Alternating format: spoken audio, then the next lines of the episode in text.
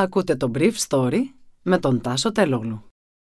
Χορηγός του Brief Story είναι το Avra Carbo. Avra Carbo, το ανθρακούχο φυσικό μεταλλικό νερό για να απογειώσεις κάθε στιγμή. Καλημέρα σας. Σήμερα είναι Τετάρτη 23 Φεβρουαρίου 2022 και θα ήθελα να μοιραστώ μαζί σας αυτά τα θέματα που μου έκαναν εντύπωση. Ο πρόεδρος της Ουκρανίας Ζελένσκι καλεί τους εφέδρους της χώρας του, ενώ το Κίεβο κάνει έκκληση στους αμάχους της περιοχέ Λουχάν και Ντανιέτσκ να τις εγκαταλείψουν, αφήνοντας μόνο το προσωπικό που θα εργαστεί για την άμυνά τους. Το 48% των Ουκρανών έτοιμοι να υπερασπιστούν με όπλα τη χώρα τους. Ο πρόεδρος Biden και η Ευρωπαϊκή Ένωση απειλούν με κυρώσεις χωρίς προηγούμενο τη Ρωσία. Biden θα έχουν κάποιο κόστος οι κυρώσεις και για τους πολίτες των Ηνωμένων Πολιτειών. Πάντως, τα μέτρα που ανακοινώθηκαν χθες ήταν αναμενόμενα με εξαίρεση το πάγωμα του Nord Stream 2. Ο Ουκρανός πρόεδρος Βολοντίμι Ζελένσκι κάλεσε χθες την εφεδρεία της χώρας του στα όπλα. Αργότερα το βράδυ είπε ότι δεν καλεί ολόκληρη την εφεδρεία, δεν κάνει δηλαδή γενική επιστράτευση, αλλά καλεί τιματικά κάποιες ηλικίες ανάλογα με τις ανάγκες. Ο Ζελένσκι είχε σημειώσει χθες το πρωί ότι δεν περιμένει ένα γενικευμένο πόλεμο από τη Ρωσία, αλλά οι κινήσεις της ρωσικής πλευράς δεν αποκλείουν αυτό το ενδεχόμενο. Έτσι, τα ρωσικά όργανα διατύπωσαν χθες την άποψη ότι η αναγνώριση των περιοχών Ντανιέση και Λουγκάντσκ θα συμβεί μέσα στα διοικητικά ιστορικά του σύνορα, θα συμπεριλάβει δηλαδή και τις περιοχές που ελέγχει τώρα στρατιωτικά η Ουκρανική κυβέρνηση όπως τη Μαριούπολη, κάτι που θα σημάνει ωστόσο γενικευμένη σύγκρουση.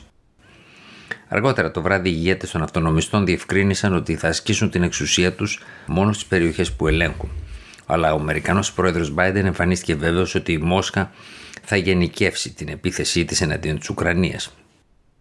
Ο Biden είπε μάλιστα ότι οι Αμερικάνοι δεν θα πολεμήσουν για την Ουκρανία, αλλά θα υπερασπιστούν τα μέλη του ΝΑΤΟ στην Ανατολική Ευρώπη. Σύμφωνα με μια δημοσκόπηση που δόθηκε χθες στη δημοσιότητα στο Κίεβο, το 48% των Ουκρανών που ρωτήθηκαν ήταν έτοιμοι να πάρουν την υπεράσπιση της χώρας τους στα χέρια τους ένοπλα ή να βοηθήσουν το στρατό, το 18% είπαν ότι θα προσπαθήσουν να επιβιώσουν και μόνο το 3% είπαν ότι θα προσπαθήσουν να φύγουν στο εξωτερικό.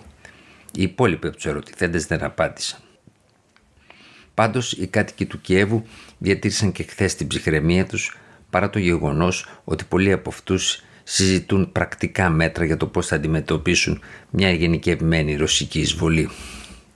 Η Όλγα Τοκάριουκ, fellow στο κέντρο της Ευρωπαϊκής Πολιτικής Ανάλυσης, έγραψες χθες σε tweet της ότι μια ομάδα μητέρων στο facebook συζητάνε να βάλουν στίκερ στα ρούχα των παιδιών τους με την ομάδα αιματός τους εν όψει μαχών που μπορεί να γίνουν στις πόλεις και στα χωριά της Ουκρανίας. Την ίδια ώρα η Γερμανία ανακοίνωνε χθες ότι θα παγώσει την πιστοποίηση του Nord Stream 2 μέσα από μια διαδικασία που δείχνει ότι η πολιτική έπαιξε σημαντικό ρόλο σε αυτή την απόφαση.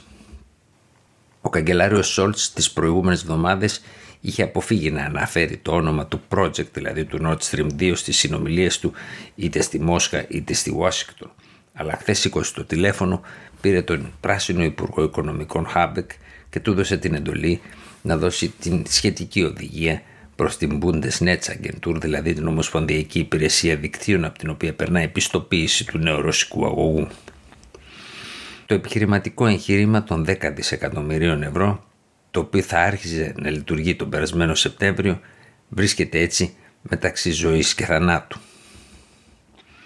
Ο Nord Stream 2 είχε αντιμετωπιστεί με τρομερή επιφυλακτικότητα, αν όχι εχθρικότητα, από χώρες όπως η Ουκρανία και η Πολωνία που θεωρούσαν ότι με την παράκαμψή τους εκ μέρους των Ρώσων διευκόλυνονταν γεωπολιτικά σχέδια της Μόσχας εις βάρος τους. Ο Υπουργός Εξωτερικών της Ουκρανίας, Δημήτρο Κουλέμπα, χαρακτήρισε χθες την απόφαση της Γερμανίας σαν μια ηθικά, πολιτικά και πρακτικά σωστή απόφαση κάτω από τις συγκεκριμένες συνθήκες. Οι Υπουργοί Εξωτερικών της Ευρωπαϊκής Ένωσης συναντήθηκαν χθες στο Παρίσι ώστε να κλείσουν το πακέτο των κυρώσεων κατά της Μόσχας.